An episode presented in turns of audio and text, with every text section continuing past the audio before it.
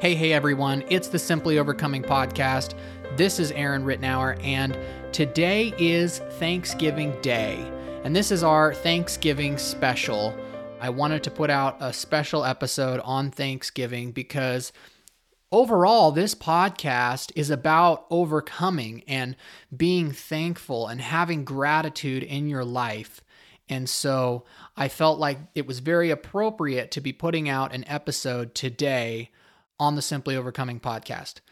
Thanksgiving is a time to look at your life and see what things in your life you can be thankful for. Now, I recommend doing this on a daily basis, looking at the things in your life that you can be thankful for. Now, today I have a guest. His name is Gerry Mahn. Gerry is somebody that I've known for a few years now. I have done video work for him, for his organization. I have helped them in managing their social media. And Gerry is the founder of Law by Choice for Freedom. Now, Law by Choice for Freedom is an organization that is reaching the world through the law of God from Exodus 20 in the Bible. Gerry has traveled around the world and met with presidents and national leaders to discuss and present the Ten Commandments to them. Gerry has met with many different leaders. Um, he's met with the president of Nicaragua twice. He's in contact with them all the time. So Gerry has a very has had a very unique opportunity to be able to reach dignitaries and leaders around the world. Gerry is a very religious man. He loves the Lord. He loves his country and so Gerry, would you start by telling us a little bit about yourself, who you are, and what you do? Uh, my name is Gerry Mahn, and and uh, we have an organization called Law by Choice for Freedom, which uh, uh, is uh, endeavoring to take a copy of the Ten Commandments, the full version as they appear in the Bible, with nothing added or taken away. The goal is everyone in the world has a right to have in their possession, if they would like to have one, that which God wrote with his own finger for all mankind. And we know that this is what uh, all of us are to be judged by. This is the character of God. This is what he wrote, and this is what Jesus lived. He's the Word become flesh. So, Gerry, you have a lot of life experience. You've been through many Thanksgivings. And so, I just want to ask you what does Thanksgiving, what does gratitude mean to you personally? I would say that I'm just so thankful for everything now, everything that we have. Thankful for life itself, that I get to make the choices that I want. I have a freedom. I don't serve a God who's a dictator, uh, who says you got to submit to me blindly, or I will punish you right now, here and there. He he offers out a choice to either accept Him and follow His ways, or not to accept Him. I'm thankful for Jesus Christ to be the Savior of mankind and for our country, a great country based on laws that were formed as the founders got together and they prayed and searched. And I believe God led in the establishment of this nation. And it has been a blessed nation. And I am thankful for America and all that has that it has stood for. No country is perfect. No people are perfect. It is it is the best that the world had to was able to produce by people that were honestly trying to do the best. And that's why America, I, I just feel like it's been a blessed country, and I look forward to Thanksgiving. It, it is just a time when we can be together with families, enjoy our freedoms, enjoy one another, and contemplate what we have as a country. You know, one thought, Aaron, I'm, I'm going to share this. When I was a kid, I remember laying on the lawn looking at the sky, and I thought, how fortunate. And I, I, wasn't a Christian then, and my folks didn't go to church hardly ever. I went with the neighbors for a short time. But I remember laying there on the lawn and thanking God I was born in America. I heard the stories of the little children in Africa starving in India and other parts of the world, didn't have enough to eat.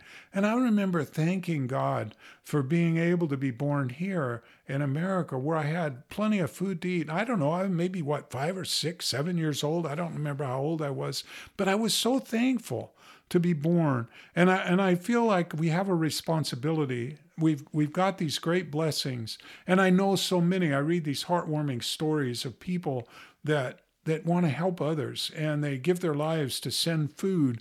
I just went to a a thing that a lady started in memorial of her son who was killed over in, I believe it was Iraq.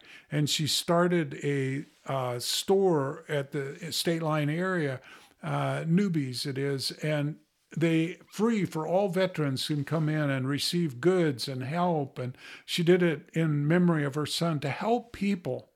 This is what she wanted the memory of her son to establish. I want to help people provide people with things they can't afford. That's Thanksgiving. That's America. I'm so thankful to spend this day in Thanksgiving. Here at the Simply Overcoming podcast, our goal is to share stories about others' experiences in life and hopefully motivate and inspire others through their stories. I'm a big advocate for sharing your own testimony. Uh, you can help others by sharing your story. It can also be a benefit for yourself to share your story with others. So, um, I'm just curious, what is your thoughts on testimony, and how important do you think it is to share your own testimony, your own story with others? Well, I think it's important for all of us. We all have a story. I worked with a lady her name was May Chung, and she wrote a little book. It was called My Story. And she handed it out by, I remember one printing was 10,000. She handed it out everywhere we went. We went to other countries. We were in, in Spain and Uruguay and Panama, and I don't know, I could list all the countries. And May always had a book with her story. And she told all of us, you need to write your story. You need to put it on paper and share it with people because the Bible says they are, wor- they are one to God by the word of your testimony. And I can say that my testimony would be that I was a lost man. I, I was on a course really of destruction, and there was darkness in my life. And when I found out about Christ and really understood, it was like a bright light went on. My eyes were open to a whole new understanding of life, and it, and it was such gave me such peace. There was a time uh, soon after that when I began to get away from reading the Bible and studying, and I was riding on my motorcycle one day and I had a panic attack and I saw darkness coming back into my life, a darkness that was foreboding. And it so grabbed me when I got home. I told my wife, I said, You call that pastor and ask him to ask him to come to the house. And I bowed on my knees and gave my heart to Jesus Christ. So that's my testimony. And I love his law of liberty, the Ten Commandments. I know in the beginning you briefly talked about um, your organization, Law by Choice for Freedom, but would you talk a little more about what your role is with the organization and uh, some of the things that you have done, how it's impacted your life? You know, Aaron, uh, that that's a great question. Um, I'll start by saying that I read an article uh, years ago about a doctor uh, Cox. He had done a study of uh, 50,000 young people that had been in trouble with the law. They were 16 years old and younger. And uh, he asked them a question and he said, How many of you have heard of the Ten Commandments? And out of 55,000, only 9,000 had ever heard of the Ten Commandments.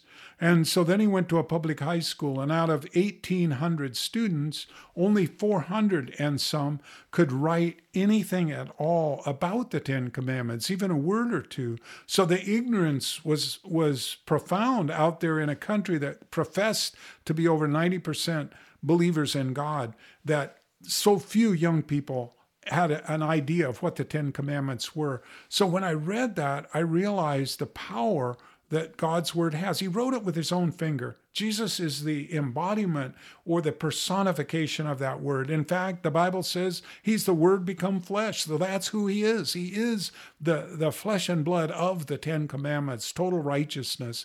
I just had to take it to people. It's so beautiful and so powerful. And so we began to uh, print them. And I went door to door, and so many people wanted the full version of the commandments. I was shocked. I had people running down the street after me to get a copy. And then we just, I decided, well, I've got to take them to Russia because the wall came down. This was in the uh, early 90s. The wall, Berlin Wall came down. Russia was opening up. And we went to Russia. I won't get into all the details, but we were able to go to Russia and meet with the leaders in St. Petersburg and Moscow and present the Ten Commandments to them. And when they were presented in in St. Petersburg where that communist revolution began, that was a godless revolution against God and persecuted those who believed in God. And when the leaders there took those Ten Commandments and hung them on their conference wall, and they told me this will be the only thing hanging on our walls now that communism is gone, the law of God. I, I remember in Africa visiting a, uh, one of the worst dictators, Obiang Nguema in Equatorial Guinea, and we carried the Ten Commandments. Nobody would take us even to the palace. They refused to drive us there. We had to carry the framed Ten Commandments in front of us and hold it so I could carry it. It was hard to carry unless I kept it in front of me. We got to the palace. It took us about five hours. We visited with President Obiang. He was so glad we came. He said, I've never heard these things. I told about the blood of Jesus in the first commandment, and he put it on his wall. And he and as we left, he asked us to pray for him. And it was so exciting that he opened up his country. We went on national television in his country. The moderator read every one of the Ten Commandments to all of the people that were tuned into their TV in Equatorial Guinea. God has allowed us to do this in many countries all over the world. Gerry, thank you for being on the episode today. I know that it's a very short Thanksgiving episode. Um, until next time, happy Thanksgiving, Gerry, and uh, we'll see you again soon. You have a good Thanksgiving too, and all your listeners. Well, I want to make a couple calls while we're doing this episode really quick. I wanted to give Nick a call and have a conversation with him about what he's thankful for. So let's ring him up right now.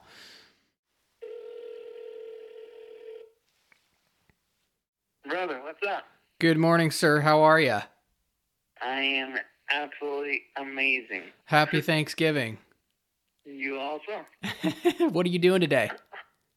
I am going up to my grandparents' house in Sandpoint. Well, hey Nick, we're actually live on a podcast right now with uh, with with with Gerry Mahn, and uh, Right I wanted to give you a call. You are a part of the podcast, and I know you're not here right now, but just wanted to hear your thoughts on Thanksgiving and gratitude, what Thanksgiving means to you in your life. Would you mind uh, talking about that for a couple minutes? Yeah, sure. Wow, Thanksgiving is is important. Like to be thankful for. This world is not very thankful. In all honesty, I mean, we are we're flipping out about different things that are not. It's not drawing us together. You need to be thankful to improve anything. Like you need to be thankful for the little things. Well, for instance, um, you need to be thankful for the breath you're breathing. Mm. Um, there was a point in time that I didn't have that. I was not. I I was on a machine. You need to be thankful for walking because I can't walk really anymore. I mean, I can, but it's taken me a long time to get back up to this point, and I still walk in a cane.